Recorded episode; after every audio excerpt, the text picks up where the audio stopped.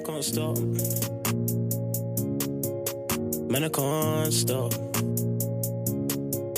Man, I can't stop. This is the SportsAid Vault with me, Tom Gale. And me, Dominic Mensah. We're so excited to welcome you to a Paralympic special of the podcast, where, as we do on this, as you know, regular listeners, we get that unique insight, but in particular, drawing on those Paralympic Tokyo Games, we're finding out some of the logistical challenges posed by a delayed Games and how the athletes were supported during this time, and of course, what it was like to compete without live crowds.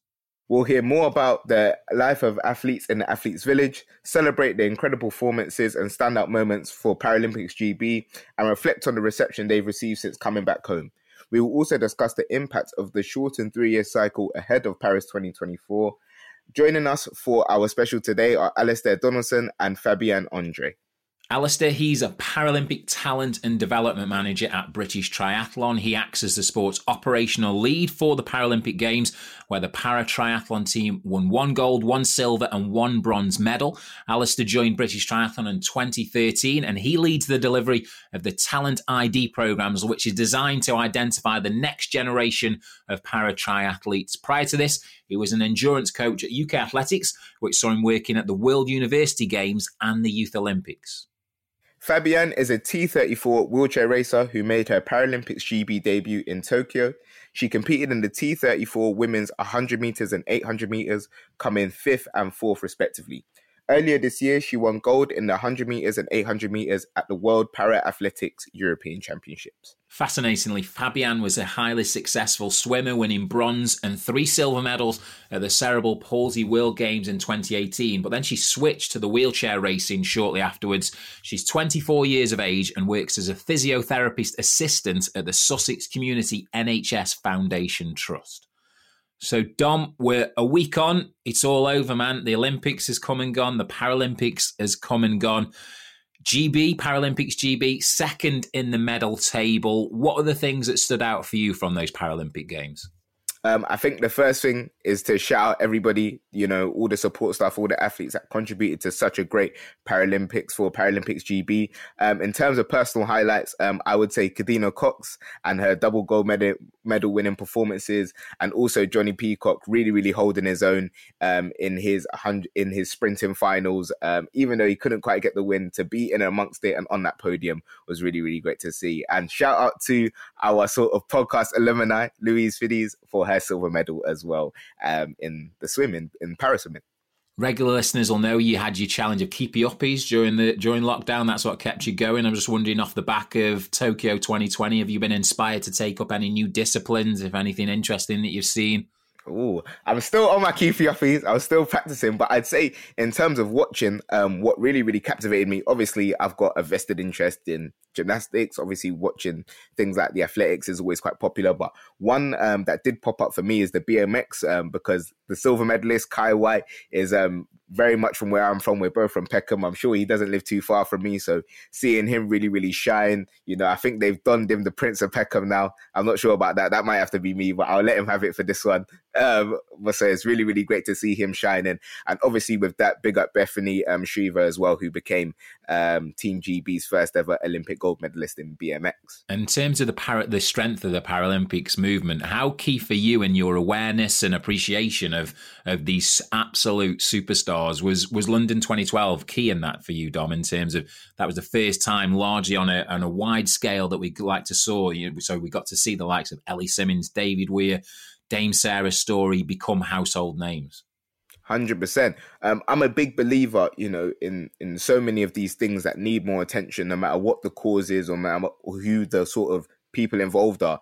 Um, it's all about representation, and if you can see something, it's so so important. For me as an athlete, just genuinely being inspired by the way you know these para athletes, you know, push through, you know, their disabilities to still be stars and whatever they do and still push. Um, but more importantly so for you know the younger generation of people that may have a disability if they can see you know the greatness of these athletes competing at the paralympics it's going to inspire them to hopefully take up a sport in whatever sort of classification they would be in and then that kind of feeds into the cycle of the next generation of great athletes um, in the paralympics coming through hopefully. Completely agree. So you know i like my stats yeah Yeah. Oh, you got some more for us? Yeah, I've got some killer SportsAid alumni stats. Let's go. So at the Tokyo 2020 Olympic and Paralympic, SportsAid alumni managed to return a stunning 141 medals across the two games as a whole. This includes 47 of Team GB's 65 medals and then 94 of Paralympics GB's 124 medals. So the rough maths works out as around 75% of the medals won by GB athletes across both games were SportsAid alumni. Unbelievable. I think, you know, if you had. Uh, any doubt or if you didn't know about the impact of SportsAid and how key it is, I think a stat like that just crystallizes it all, you know, and it's so great to see that, you know, all the alumni and all, you know, the present people, you know, um, that are on the program at the moment that have been out in Tokyo have been able to deliver so much success. So long may SportsAid continue and long may, you know, their success continue as well. Okay, so let's get stuck into the pod. Let's welcome in Fabienne, who we said in the intro has been working full time for the NHS during the pandemic. Of course, she had roughly three and a half weeks off. We can give her that for her successes out in Tokyo. But Fabs, you were back to work on Wednesday. Yeah, do you know what? I was just really excited to be going back. Um, one of the things when you're away is it's like living in another world. So it was really nice to get back to a bit of normality and just get back to what I love doing because I love sport, but I also have other interests, and it's just so important to have those other things to do. So it's really exciting to get back. And I work in a school as a physio assistant, so I was really just looking forward to seeing everybody. Like before you go away, you have to isolate as well, and we've just been in a in a bubble, so it's just so nice to get back and get back to that normality and seeing everyone and enjoying what we do. And you're certainly not alone, Fabienne, but you're one of these unique superstars. The fact that obviously we've all been experiencing difficulties courtesy of the pandemic, but you working at part of the NHS regularly throughout this and to have such a successful games, how do you reflect on the past 18 months? Um, I think it's the pandemic was uh, unique, but I think I was in a really fortunate position in so many ways. Some people maybe wouldn't see it that way, but I saw it as being in a really fortunate position because I still had that routine. I still had work. Um, don't get me wrong, it was really hard and there was so much work and we were working so many hours because I was actually working in the hospital at the time of the pandemic.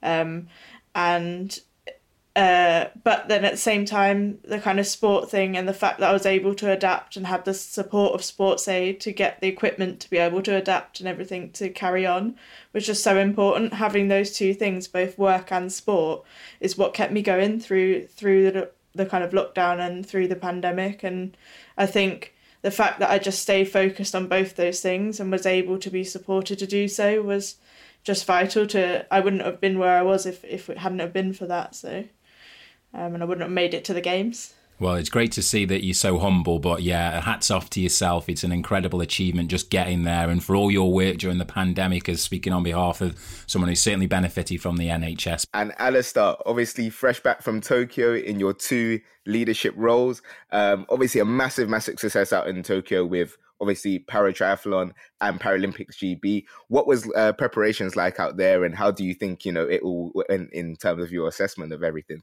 Um, I suppose that's a pretty massive question. There's there's lots and lots of parts to that. Um, like I think I think the first thing I, I come across, and I, and I, think everyone who's been to the game said, is just the absolute privilege to get the chance to go and do it in this, you know, in these times, and when so much is restricted to to be able to help the athletes work towards what they've they've worked for. You know, yes, is it four years? Is it five years? But actually, it's for a lifetime, um, and and to get the opportunity is was just was brilliant. Um, and the Japanese people were amazing. You know, you hear before they don't, we don't want people coming. You know, everyone, the, the whole country doesn't want it. it. That wasn't how it felt. Um, we we started off by heading to Miyazaki, um, a prefecture further south in Japan, which was our holding camp. Um, our Olympic team used the same holding camp, um, and we'd both gone through it in a, our test event in 2019. So it was somewhere we were really, really familiar with. Um, and they were just brilliant with us. Um, they were absolutely brilliant. You know, we we stayed in a in a big hotel. We we you know we ate on our own floor. We were kept you know in in our own areas, but we had the ability to go and ride bikes and go for runs, which is pretty fundamental to what we do as a sport. Um, so we didn't really feel like we were uh, we were particularly locked down, and I know you know others possibly didn't have that experience. So that was something that was just great for us, and, and the whole purpose of going there was um, to get you ready for that heat and humidity. You know, we are an endurance sport, and endurance sports taking place outdoors in Japan at that time of year are, are subject to an awful lot of heat and an awful lot of humidity. So, um, our plan from pretty much the time we touched down from the Rio Games was was to get ready for that heat, that humidity, and and you know our, our physiologist, our nutritionist across across both of our programs um, just worked incredibly hard with our, our coaching team and our logistics team and, and everything that goes into it to make sure our athletes, you know, in the way we've always said, stood on the line best prepared to deliver their best. Um, and and and that's that's the case, and that's that's what it was. So it was, as I say, massive privilege, but also there was an incredible amount of hard work went into to getting that. But because of the hospitality of, of the Japanese people um, and and how well our preparations went, you know, we had a fantastic camp. We felt in a great place.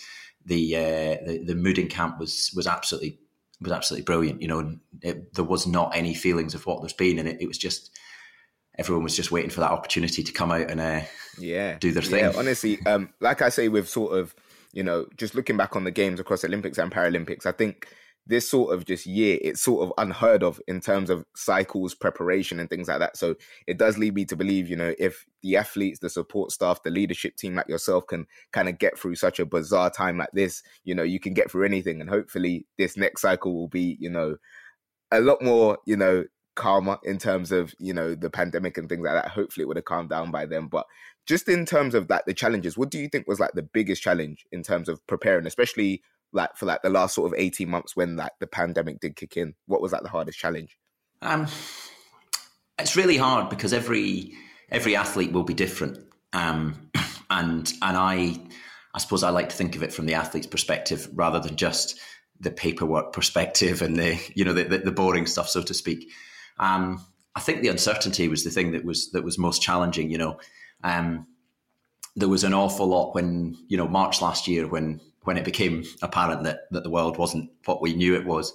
Um, nobody really knew, but actually that decision at that point to delay the games a year gave everyone a bit of perspective. It um, it, it, gave them the chance to sort of to breathe really and and actually it, gave an awful lot of people opportunity um, at the same time obviously it took opportunity away from some people um, and you know there was there was people extremely unwell. There was people um, having to deal with you know with personal situations and family where where things were anything but okay. Um, from a purely athletics perspective, it, it, did give some athletes a chance to to crack on and train without worrying about racing. Um, and you know you've seen that in an awful lot of sports where where performance levels have almost gone up because people haven't been worried about racing and they've just got solid working. So there was definitely opportunity. At the same time, um, like still not really knowing. You know, you you're kind of going in. Um, and you're like, right, is this definitely going to happen? Is it going to happen? You know, the nearer it got again, is it is it going to happen? Is it going to happen? Is it on? Is it off? You know, you you you see the press, and once you see one thing saying it might not happen, you see a lot. So just that uncertainty was was a real challenge, and I think probably being being really almost sort of blunt about it with going for the Paralympic Games, there was this little inkling in the back of like, what if the what if the Olympics goes wrong and COVID kicks off and they just go, do you know what? I know it's only two weeks, but this isn't happening. Um, there was never a point that that was said, but th- there was definitely something in the back of an awful lot of people's minds that that could be the case.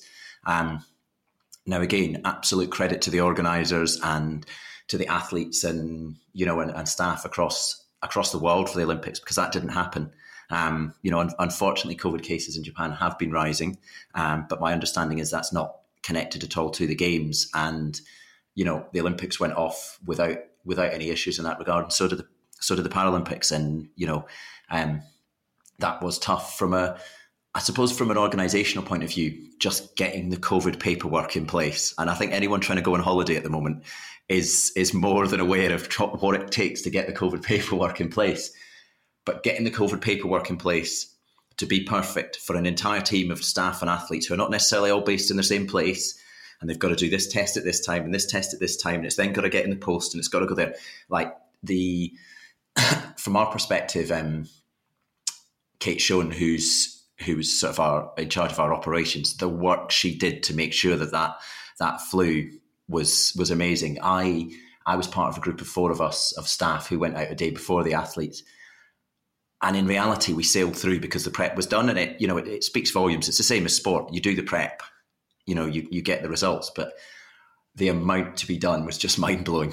Um, and I, I, can imagine there were certainly athletes out there. Um, Fabienne may have, you know, be able to say as well, like it was, it was mind blowing trying to get that done. But once it was done, you know, we were able to go and, and have a fairly, like, dare I say, normal experience, um, other than a few masks. Um, you know, um, I've never worn a mask so much, obviously, but uh, yeah, it it was challenging, but you know, there was opportunity, and again, it, it's that opportunity to do it better than anyone else. Um, you know, and, and cope with it better, and that's that's one of the things you always try and look for what the opportunities are in these situations.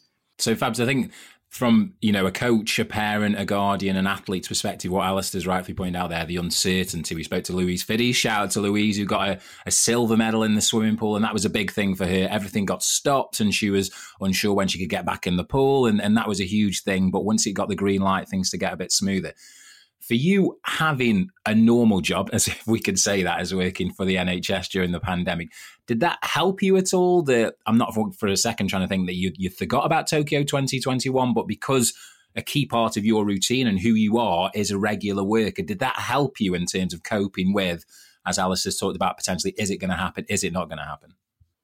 Yeah, I think definitely. I think for me, like like Alasdair was saying, it was certainly the delay to the games was an opportunity because I wouldn't have been there if it wasn't delayed because um, I wasn't really in the sport by that point. So um, having like starting competing in 2019 was my first season, so it was a real opportunity for me. But I think the uncertainty was certainly one of the biggest challenges, but probably less so for me being a newcomer and not really expecting to be selected uh, at this point. I was working towards 2024, so to get the opportunity and to be selected at this point was just an incredible thing for me.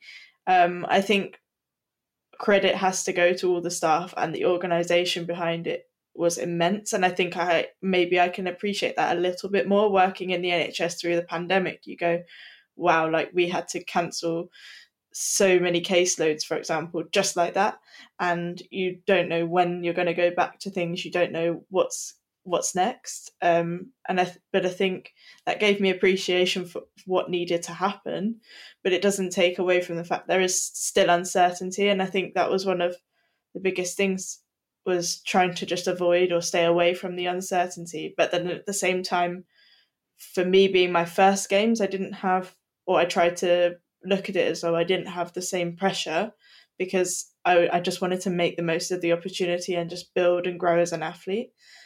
Um, I think kind of, yeah, it, it's hard to say for sure, kind of, um, that the uncertainty didn't impact me because I think I going getting closer to the games and doing all of the testing and trying to balance that around work. My my work have been amazing because I've just had to do so many different things and and try and balance. It's a real balancing act.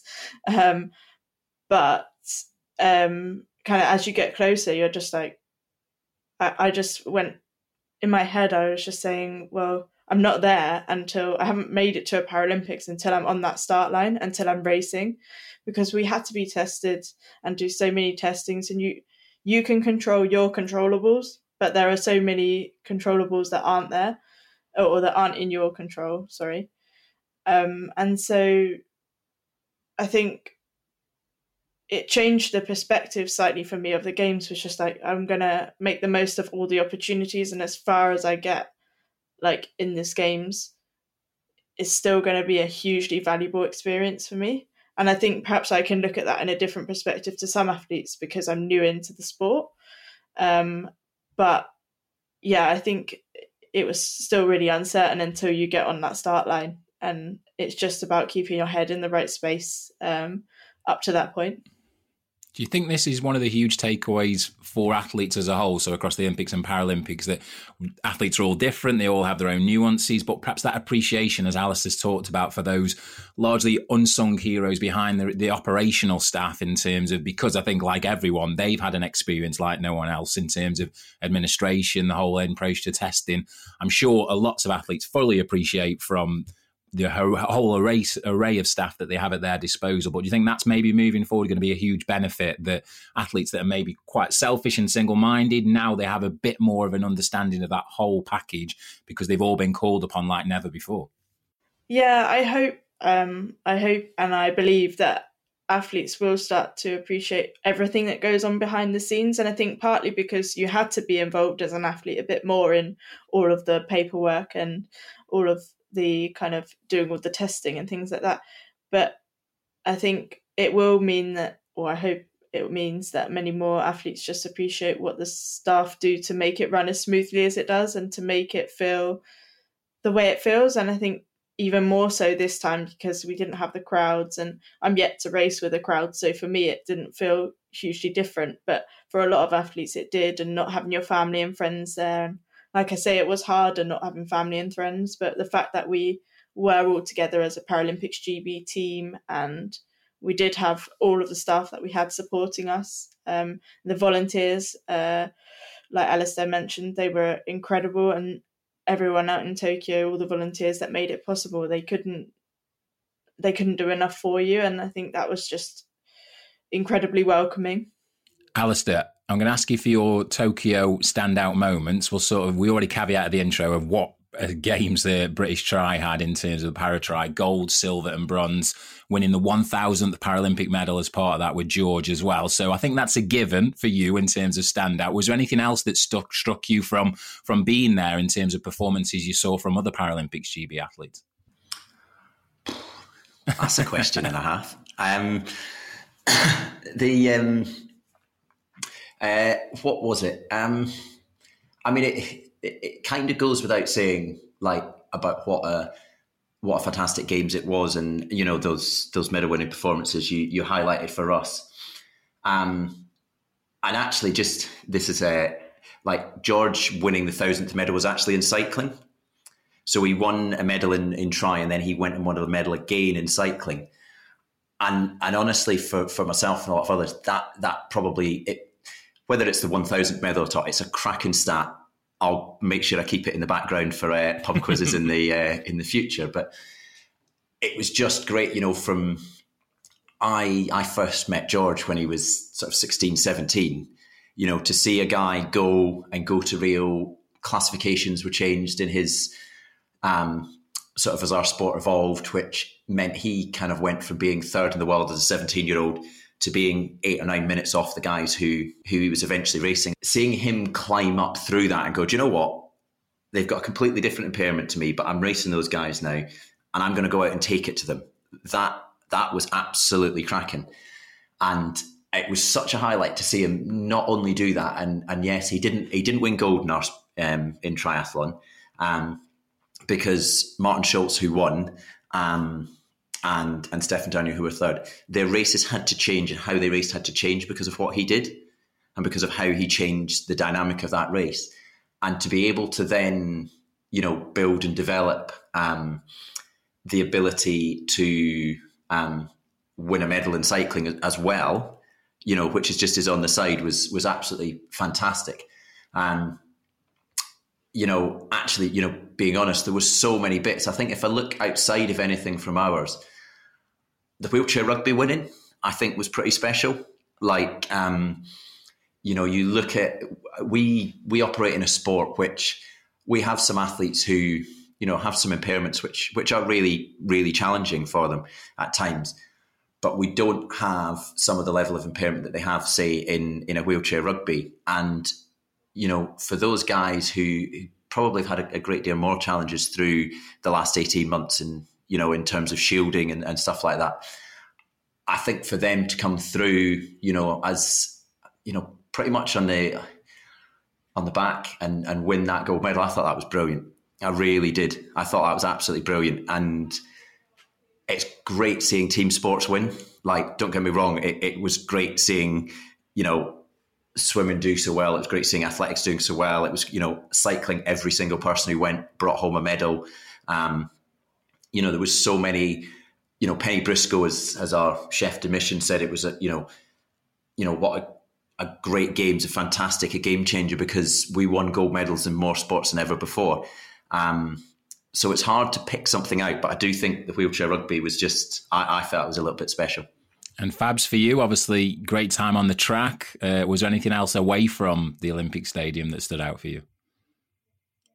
In terms of medals, or in terms of like just anything, just I guess, just from the get. Yeah, you were there, you were there firsthand potentially, and just something that really just made you turn your head and catch your eye. I think the thing, um, the thing for me was like you go to, or I was fortunate enough to go to European Championships earlier in the year, and it's like just your sport. I think it was just incredible to be part of a bigger team, a wider team where you've got the whole of Paralympics GB and you get to mix with the other sports.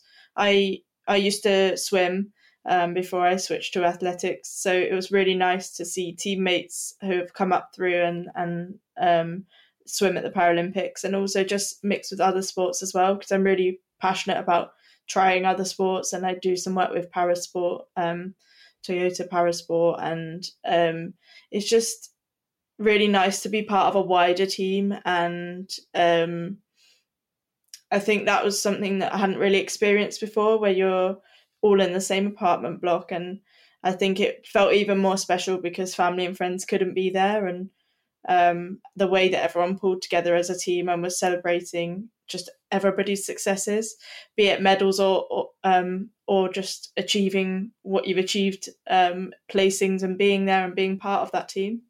And Alyssa, just going back to the sort of preparation, and Fabienne, I'll bring you in as well. Obviously, when you're within a sort of Paralympics GB team going out to a games in Tokyo with obviously all the COVID and um, all the sort of regulations and rules around, I'm I'm guessing there's a sort of massive fear on, you know, what if someone gets a positive test, who are they staying with? How would you track that back throughout the whole team? How did you kind of like deal with that sort of dynamic? Um, or was it just, you know, let's just sort of trust the process of what we've been doing, all the safety protocols we've been um sort of implementing, and if that happens, we just cross that bridge when we come to it.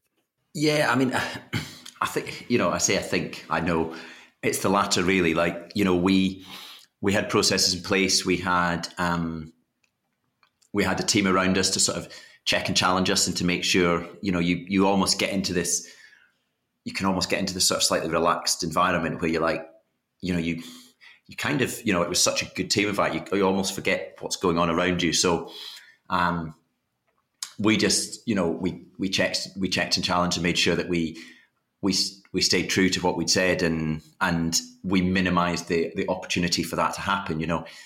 It did happen to other teams you know um, across across both Olympics and Paralympics, and and that's incredibly difficult to to deal with if it happens. Um, and we'd gone through, and we knew from a staff perspective who could fill in, who could move this, who could move that. You know what would happen.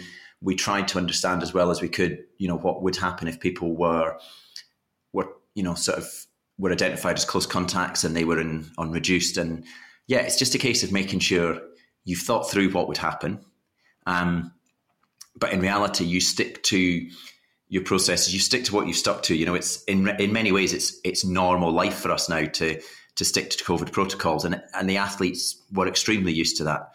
Um, and you know, and, and at the end of the day, they didn't they didn't want to go and um, lose their opportunity to the games. You know, to get to compete just because they wanted to spend time closer to someone or whatever. Everyone everyone's there for the same purpose. So it actually wasn't it didn't feel that big a thing. Like it's, it's at the back of the mind going, oh, please don't let this happen. Um, of course it is. But yeah, it was, you know, if you stick, as you say, to your processes, you've got a good chance of, of, of being right. And then if you have to deal with it, you, you just have to deal with it and you have to be agile and, and you have to be calm about it. Yeah, yeah, and Fabienne, just going to you as well. Um, as an athlete, just thinking about the games, I did always think like, what if, like, your training, everything's going good, like night before the event? Because I'm, um, I kind of imagine that you maybe had to have like a test like within 24 hours or something like that. And it just comes up back positive and like all the work you've been doing for like the past, you know, for some people four years, some people three, some people two, so on and so forth. Your kind of opportunity has gone like that and you don't even know how it's gone and you just have to accept that like did that kind of play into your mind a lot, or was it again, like Alasdair said, just following the protocols as hard as you can, and hopefully, you know, you won't have to deal with that? Um, I feel like it was interesting because I was thinking about this, and actually, the protocols before we went felt harder than the protocols once you were there because everybody was doing the same thing, and you were just you were just kind of it became part of your routine. You got up and you did your test and you you were doing all these things around the protocols to keep you safe while you were moving around and i think or eating drinking. But i think um i think like some for some people that absolutely would have been a worry and a thing on their mind. For me i was just like do you know what? I'm doing all i can. And i think that was the thing about where I was in a fortunate position going with no expectations but to get as much experience as I could and just try and do my best and perform my best. And I think um, in terms of the you could spend time worrying about it, but then you're taking your mind away from your process and your preparation. So it's just like a bit like Alasdair said, you deal with it when you come to it. Before we went away, we were made aware of, of what the protocols would be, and we were updated with what they were when we were out there. Um, should should the worst happen, but I think you can't really focus on that, and I think there's so many other things that are in your mind and on your mind, and you're kind of staying in in your space and um, getting yourself prepped that it just it was credit to the staff and credit to the processes that had been really well thought through that it became part of the routine and it didn't really take away. Um, obviously unless you had to think about the worst then um, didn't really take away from your your preparation Hundred percent, hundred percent. And you know, like you said, you know, preparations were smooth, and you know, um, obviously all the people from the support staff to the staff out in Tokyo, um, obviously organizing the event made it all smooth. And you were competing in the T thirty four, hundred meters and eight hundred meters, competing in the same races as Hannah Cockcroft and Kare Adenegan. Hannah went on to win two golds, and Kare claimed two silvers in those races does competing against the likes of those two really, really push you on? And what kind of lessons have you learned um, from that whole experience in general? Yeah, definitely. Like, I'm really fortunate because they are based in the UK as well, and to have the three of us in the final um, from Team GB was amazing. The fact that we um, are all from Team GB means that we all race each other um, like frequently at home. So um, yeah, it's just spurred me on to kind of I to be honest, it was just incredible to be that close to the medals. Some people say like fourth place or fifth place is like the worst places to come, but for me, I was just really happy to know. Yeah, actually, in comparison to the rest of the world and the rest of the field, I know where I am in relation to um, those girls, but I think um, it's just building on that and like getting getting kind of it just made me really hungry for more to know that like that's where I was in the world at this point and I've got loads of things to go away and work on. I've had that really valuable experience because there's so much you can't um, learn from without just being there and being a part of it. Um, it comes from competition experience, and I think yeah, just just to to place where I placed and be that close um, to like the medals just makes me go, yeah, okay, maybe I, maybe I, I'm not maybe I do need to start believing that I can be there and I can be on that podium in a few years' time. I was going to say, I think obviously we'll talk to Alasdair about talent ID because that's part a huge part of his role. But for you, um, Fabs, when you were first told, right, okay, let's put the swimming to a side and let's get you on the track. How how did that conversation like? What was it? Obviously, were you spotted, and was it an easy conversation? Were you resistant to it? Obviously, now you've proved that you you're a star, aren't you? You are capable of of medalling in this event in future years. But how was that initial conversation and transition into a new, a completely new sport? Um, so it kind of came about in a, in a slightly strange way. Um, I, or not a strange way, but I was um, at the Cerebral Palsy World Games uh, swimming for England, and I'd kind of, I was really enjoying swimming, but then it got to a point where I felt there was a lot of pressure to perform, but I was also looking at where I was placed in in the world rankings for kind of Great Britain, and and I was thinking I'm not enjoying this because I'm putting too much pressure on myself and I want to enjoy the sport. And I just got to a point where I was like, actually, I just I need a new challenge. I want to try something new. I going out to the CP World Games and, and swimming there was incredible, and I did incredibly well. But then it just opened up a wealth of sports I wasn't aware of, um, and I didn't really know about because I got into sport quite late. Um, and I actually decided at that point, initially, that I wanted to do a triathlon. I wanted to sw- just do as many sports as I could and combine swimming with some other sports. So that was my initial initial goal. So when I came back from there in 2018, um, I tried loads of different sports actually, but um, I was invited back to the Weir Archer Academy, and I still swam at that point, so I was swimming and still competing. But um, then once I'd joined the Weir Archer Academy and done a bit of training, it it was like actually you could be quite good at this. So you need to make a decision what you're going to do.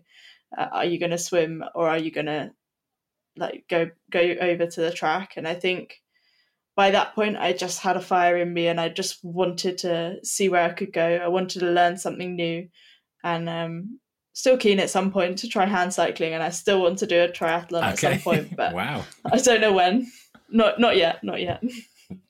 Well, I was going to say, I'm sure Alice is just only thinking the cogs are going there, isn't he? And thinking maybe not, you know, what is it, Los Angeles or whatever I've got myself my neck. But for you, Alasdair, I suppose you maybe have a range of conversations, don't you? And uh, is it something that's exclusive to Paralympic uh, disciplines as regards? So there is quite a bit of flux, isn't there? You talked about George there in terms of obviously, yes, cycling is one of the disciplines of para tri but those regular conversations I'm sure you're having as regards to people who may be involved in parasports and maybe just offering them a different a different light, which maybe they're more acceptable of. Because I think maybe sometimes with Olympics, it's like, right, I'm a swimmer from age four.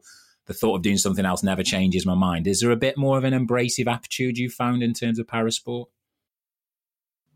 I mean, there is certainly, you know, there's a, there is an awful lot more crossover, and you do you do see it on the Olympic side. Um, you see it particularly in the, the sort of the snow sports and you know the, the skeleton and stuff like that. Um, an awful lot of the successful guys from skeleton have come through an athletic background. Um, Rebecca Romero moved from rowing into to cycling very successfully, um, but it's certainly not as as successful. Um, whereas you look um, you look on the Paralympic side, and you know Sarah Storey, Jody Cundy both started off as as swimmers and moved into cycling. Um, and there's an enormous number. You know, I working within triathlon. You know, the, the nature of it is we are three sports. like we are three sports, so so most people have come through some background like that. And again, you have that on an Olympic side. You know, you look at Alex Yee, obviously um, has guests we've had on this podcast. Yes, guests we've had on this podcast. yes, indeed. Just uh, a little check there for you to look back to the last podcast. Um, but um, yeah, it's you know if if we look at the athletes in in our in our team, you know, a lot of them. In, in terms of us, we, we owe great credit to other sports and the development they've done for them. And, you know, in the same way, I suppose that for cycling, George's development has all come in triathlon, but he's he's been able to realise that some of that in cycling as well. Um, but you know, we look at um, Dave Ellis, who who extremely unfortunately had a, a snap chain at the Paralympics and, and, didn't get the chance to deliver you know, and, and show the world quite what an outstanding athlete he he is. But um, he he grew up through swimming. Um, he's also a very very talented runner. Um, uh, we have Lauren who who won a gold. Lauren grew up as a swimmer and moved to triathlon in 2012. Um, after after London Games, Claire Cashmore, who was third in the same race, um, has been to four previous games as a swimmer. Um, she was gold medal in Rio and then moved into triathlon and, and medaled again. And you know, I think there's I work, you know, um, closely not just with the constituent sports, but but across all the sports, and there, there is a big a big transference. And I think once you see it, the old thing of you know you've you've got to see it to be it, and and people see other athletes moving across, um, and and see that opportunity, um, and try it, and you know, possibly the you know in, in terms of Paralympic sports, the offering at, at younger ages potentially isn't quite as as strong as it is on the Olympic side. Um, so athletes maybe don't, you know, as, as, Fabienne said, she, she maybe didn't have the exposure to other sports and opportunities to her um, until she got a little bit older. So, you know, from my end, it's something that is is incredibly important. Um, you know, my my day to day job is is as pathway manager, and I'm bringing people into our pathway, and I'd, I'd be crazy not to recognise, um, you know, the work done in other sports for that, but also the opportunity for people in other sports to come. You know, if they are not quite making it, they don't quite feel it. Um, to move not not just to triathlon. I mean, from my perspective, that would be brilliant. But um, you know, to to to move in and and try other sports so that actually, you know, the work that they've done in a sport. If if we develop an athlete, you know, our, our aim is always to develop them as much as a person as we can. Yes, of course, we want to develop their athletic potential, but we want to develop what they're going to do as a person, um, either alongside their athletic career or after their athletic career. Um, and we want to see them be successful and happy as people. Um, and if that's not going to be in triathlon, but that could be in another sport, then you know, from my end, we would always try and encourage that and, and support them. And and that's where I would just pick up the phone to a colleague and say, look, this athlete's not got our, the opportunity really in our sport to, you know, almost deliver the success that that their hard work and, and dedication um, deserves. But we we and they think they could have an opportunity in your sport. Um, and and the more we can do that as sports, and the more we can talk. Um, from my end, first and foremost, it's good for athletes um, and it's good for people, and and that's really important. Rather than, you know, there is a, a context then that that can help Paralympics GB to be more successful. But I think first and foremost, it's it's about giving athletes opportunity to to put put to use the uh, the hard work they they put in, you know, across across years and years and years, and and all the sort of the choices they make in life to to push themselves towards being the best they can be. And a big thing, a big conversation around sort of Paralympics, Paralympic sports, um, and obviously the whole spectacle of the event is um, it being seen. You know, more people tuning in after the Olympics, making sure we tune in and we show support for the Paralympics. But the sport is growing. You know, through events like um, the London Marathon, obviously legendary athletes like Tanni Grey-Thompson. What does like the sort of additional sort of promotion of the sport and the more exposure, you know, the sport's being given, especially on that big Paralympic stage, stage do for you first as an athlete, Fabienne, and also you, Alasdair, um, in your role as um in that sort of leadership role as well. So we'll go to you first, Fabienne, if that's okay. I think like um like I said, I came into sport quite late. I didn't really realize there was a place for me in sport. Um and I wish I'd found it earlier because it's been the making of me. Like um like Alasdair said, it within sport um, if you find the right coaches and the right people and the right team around you, they they look out for you as the person, as the athlete, not just in relation to the sport, but actually that exposure to the opportunities that sport can provide. It's it then becomes a social thing. It becomes part of your life and part of you.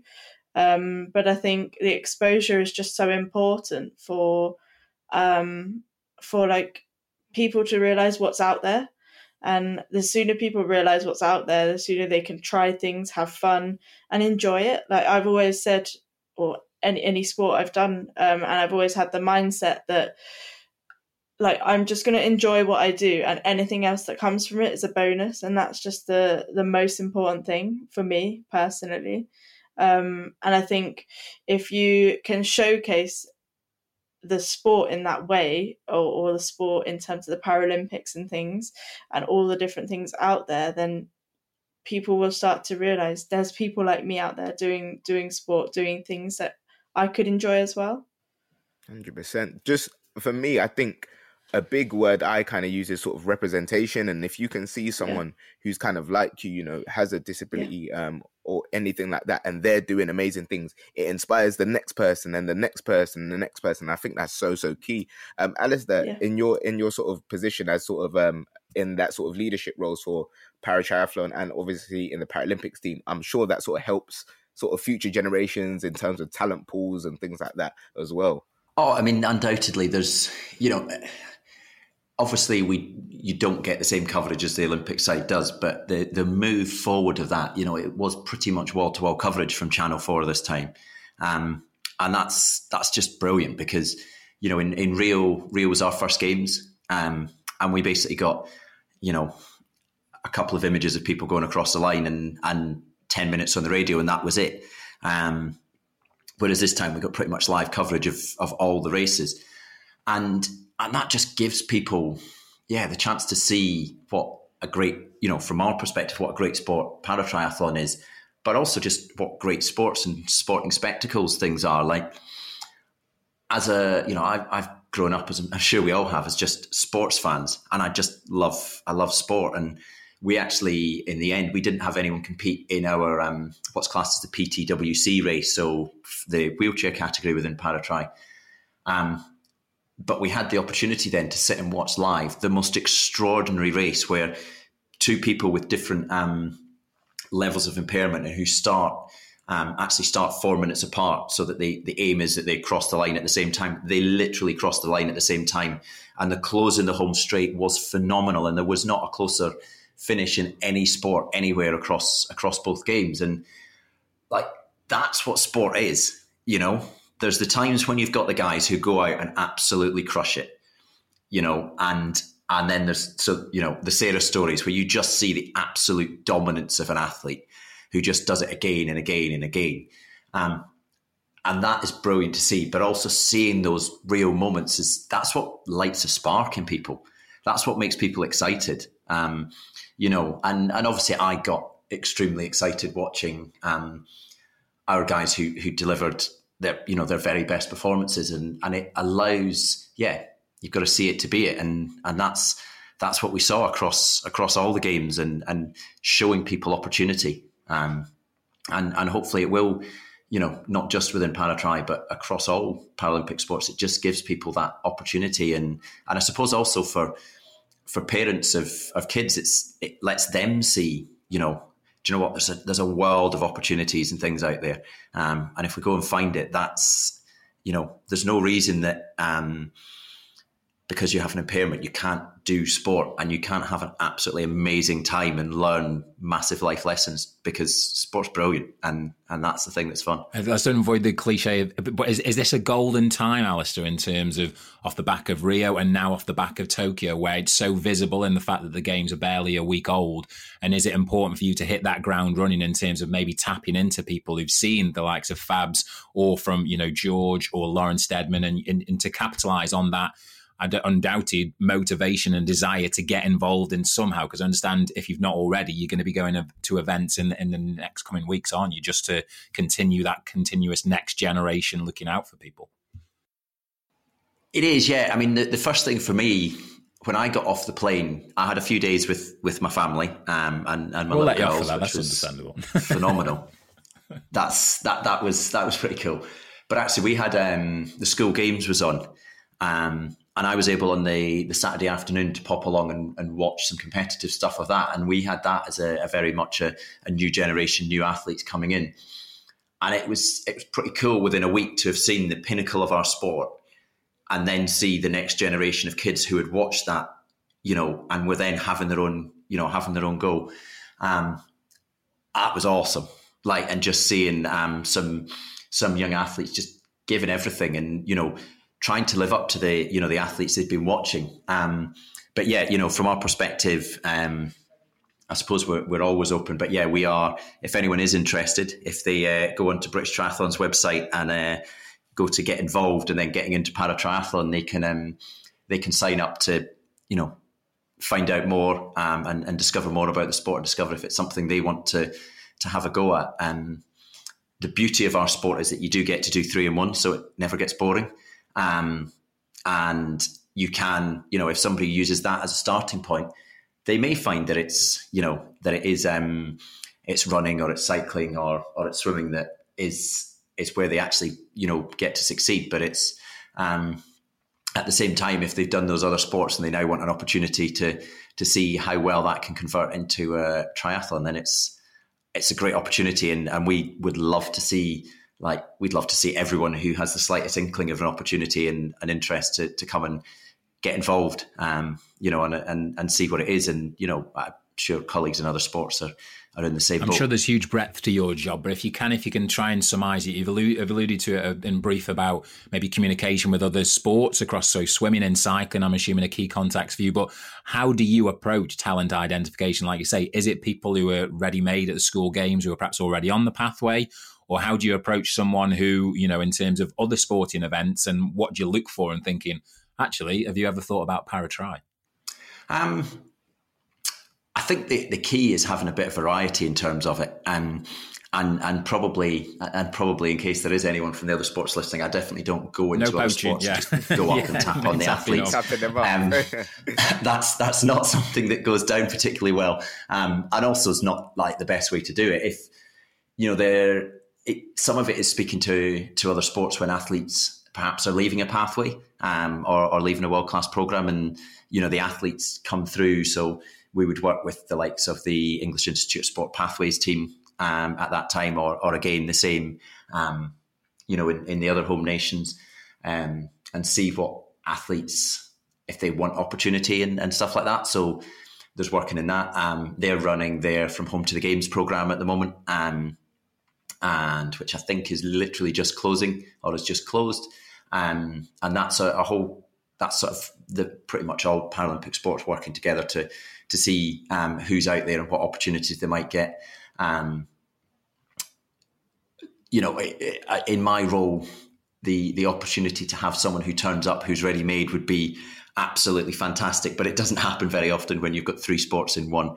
Um, there there have been occasional people who have who have turned up and uh, and and been pretty good to go pretty quickly. But it um, it does take a bit of time. Um, that's again part of the great thing of sport. You've got to work at something.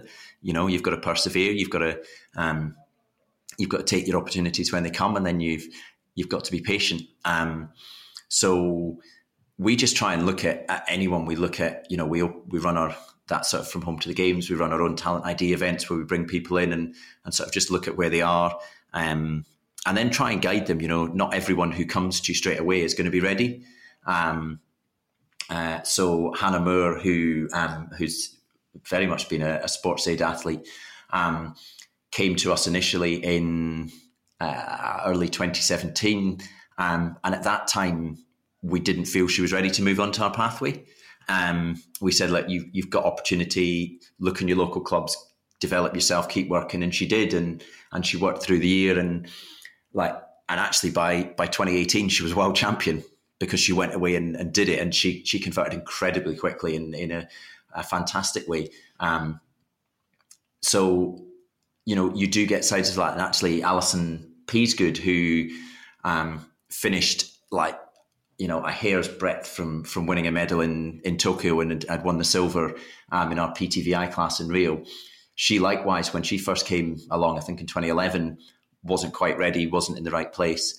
Came back in 2013, and then went on to win a world title and Paralympic um, silver medal. So it goes through different stages and, and perseverance is always really, really key. So I'm probably not saying it in that. You, you said in a few words and um, sort of identify it. And I've probably well, I think it's, it's good to well. articulate um, the complexity because I think that's the thing. You know, I'm trying to avoid cliches here, but you know, you're talented footballer on a field, you spot them, the cl- they get them into the club or you know, particularly the Olympic and Paralympic sports are very different from that. But exclusively the para sport there, but it's it's great. And as you've rightly pointed out, if anyone's listening or hearing this, the British Triathlon website is your port of call. You can find Alasdair's details.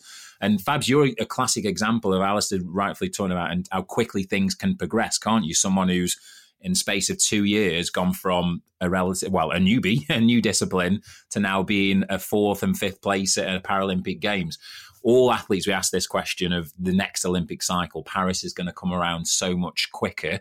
Um, obviously, you're in a huge, huge better place in terms of having the games under your belt. What's your thoughts now in looking ahead to 2024? Yeah, I think um, having games under my belt at this point is just incredible and um, will stand me in really good stead going forwards. Um, the experience, as I say, you learn so much and everything is transferable, but every sport is also different and there's differences across everything. So, um, like looking ahead, I'm just, I've like since coming back, I landed back on Sunday. Yeah, I'm back in work, but I've got a little bit of a break, and then um, I'm just really looking forward to going back to training, putting in the work, and then seeing what other opportunities come. Hopefully, I'll um, have the opportunity to do a few more races. We've got um, actually, it's the first time that the T34s have been put into the Commonwealth Games next year. Um, and then after that, I think we've got um, like there'll be World Championships back out in Japan and European Championships, and then Paris is just around the corner, really. So it's just keeping working hard and building on everything I've like gained from the experience and up until now. Um, carrying on getting as much competition experience as I can um, and putting in the good winter's training, uh, and we'll see where it goes. For sure. That sort of, you know, you alluded to it there, how quickly things turn around, you know, for yourself, Commonwealth Games, European Championships, World Championships, and then obviously we go again for the biggest dance of them all in Paris. Um, how, you know, how does that sort of shorter cycle, I'll go to you first, Alasdair, on this.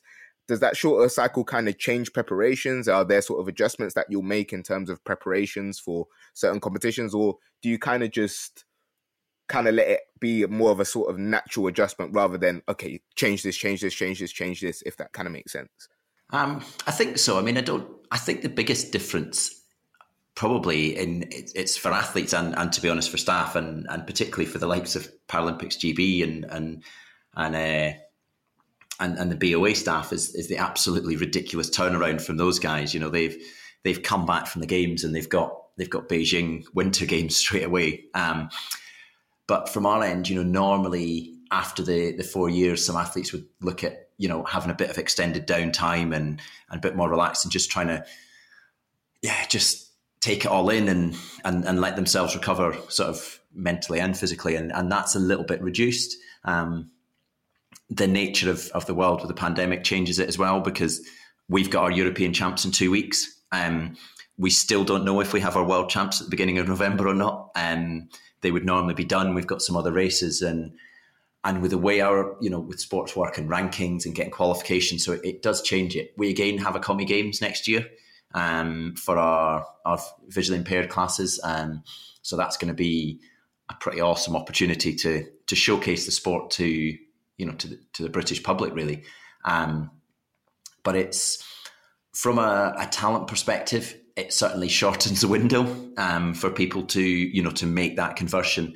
Um, this time round, Fran Brown and Michael Taylor had both both come in sort of at the beginning of this cycle and um, both you know competed really well at, um, in, out in Tokyo, but it, it does shorten that cycle because by the time you get them in the door and get them moving and get through, and you know our, our recruitment towards that's already begun. But to be honest, some of that's towards LA as well. So it'll differ. I suppose the long and short is it'll differ for every athlete, um, and it'll differ for every sport and how they're structured. We have worlds and Europeans every single year, so there's an opportunity therefore to to mark your progress and develop and and, and see how you move on. Um, and you know there are those people like like Fabienne, and, and she's highlighted so well of how well the games being in 21 gave her an opportunity and if they'd been in 20 she wouldn't have had it so actually probably goes into a better place in Paris than if it had been, you know, a four year cycle. And there'll be there'll be loads of athletes like that. Um,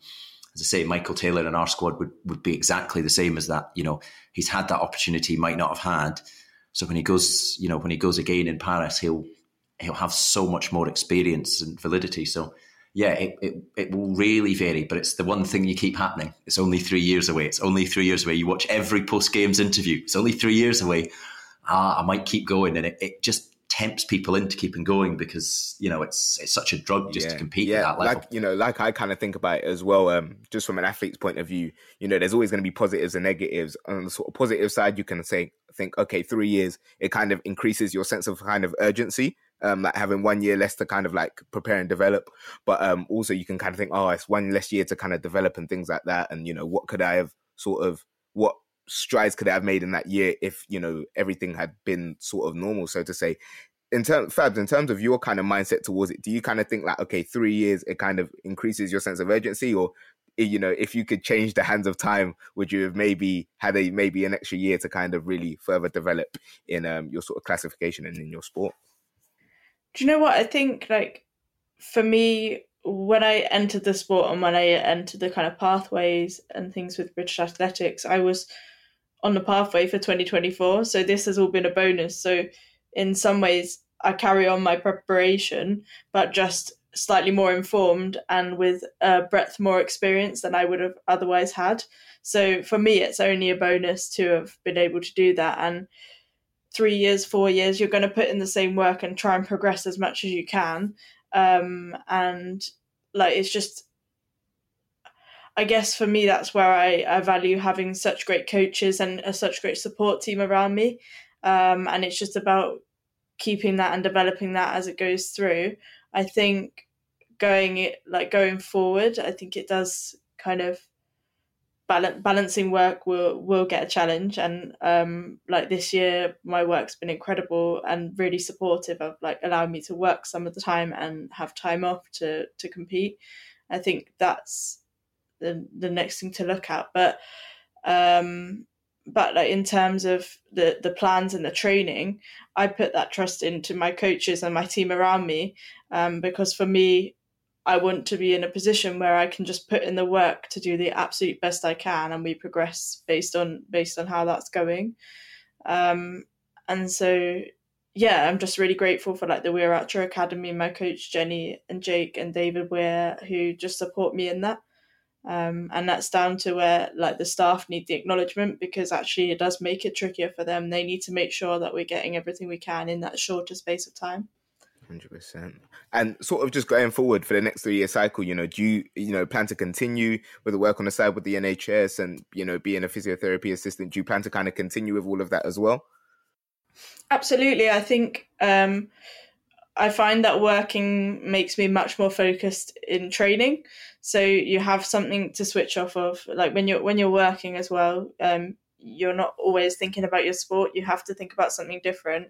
But you can develop as a person alongside both in sport but also out of sport because I think if the pandemic taught us anything, you never know what's going to happen and you never know if that that games is going to go ahead or, or whatever. So you have to have other things going on. And I think that's what's really helped me to be where I am in the sport already and, and now is just because I have those like two different strands to my bow, if you like. Um, yeah. yeah. Brilliant. No, no, I hundred percent hear you. And Fabs, it, it's great to speak to you basically on the rise. You know, we're hopeful that there's going to be so many more successful things for you to come from your career. But we wanted to take a little moment to reflect on someone who you can relate to incredibly well, which is the end of their journey, and that's Ellie Simmonds. So she did announce her retirement interestingly enough, I was just watching back the video from 2012, just that roar in the swimming pool when she was coming oh, home and winning that gold medal. Still send, yeah, still sends shivers down my spine as I talk about it now. But yeah. for you, as as Alasdair and you have rightly pointed out, is that seeing you can be it and you can believe it. That was your entry into the sport, wasn't it? You saw her, you wanted to get into swimming, you had your successes there. So, how do you reflect on her incredible career and now that she's decided to step away? I think, do you know what? There's there's so many or there's a few athletes that have made such an impact on paralympic sport as a whole and just become the face of the paralympics. So for swimming it's like ellie simmonds and um, for track you've got like david weir. And they 20, 2012 and their achievements in 2012 was just a platform for for the development of parasport. And i think it's just incredible like the in 2012 was the first games I'd ever seen was the first time I'd seen like disability sport, um, and I was actually there in the at the poolside watching, um, and when I was thinking back about it the other day, it's just like wow, I I was there twelve years, like in twenty twelve, sorry, and I like 2020 i'm competing in a completely different sport to what i would have imagined but in a different sport nonetheless. And coming back to what what Ellie's achieved is just incredible. And I think once you're, I saw something yesterday, once you're a Paralympian, you're always a Paralympian and no one can take that away. And what she's done for the sport in her time is incredible. And I think it's really important to know when your time is right. Something she said is you, you just know when your time is right. And it, it's bit like Dave retiring from the track. Um, you you know when you've made that development, when you've made that impact on the sport, so it can continue to progress and um, things can continue to to kind of improve for everybody and um, just open up opportunity. Well, it's great to hear firsthand the legacy and full effect that Ellie Simmonds leaves. Certainly speaking on behalf of SportsAid, we can't thank her enough in terms of from day dot, from receiving SportsAid awards. She's always been a constant communicator with us as an organisation, always turning up and supporting, and no doubt speaking to like people like yourself on their pathway and their journey. So she's definitely earned it. Well done, Ellie. Put your feet up. Uh, you go, girl. Just do whatever's next. But Alice, this is part of how it all works, though, isn't it? We talked about David Weir there, Ellie Simmonds, and you at the the other end, arguably, are trying to identify those next heroes and well, those next potential medalists and superstars.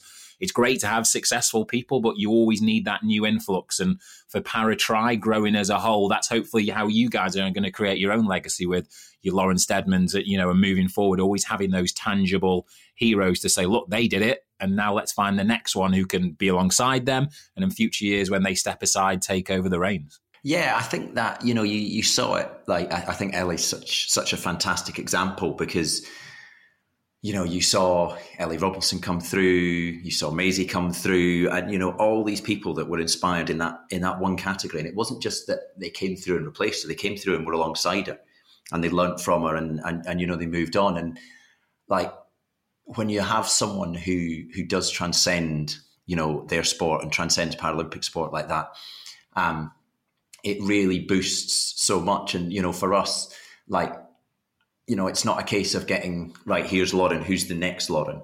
It's like who can work alongside, who can race alongside Lauren and Claire. Like, you know, those those as two of our athletes who have raced incredibly. I mean, they they actually went to school together. Um, and have, have raced against each other. Um, but who's who are the next people who can race alongside them and learn from them and and start, you know, trying to get up to their level and then and then pushing it on to the next level because that's what it's about.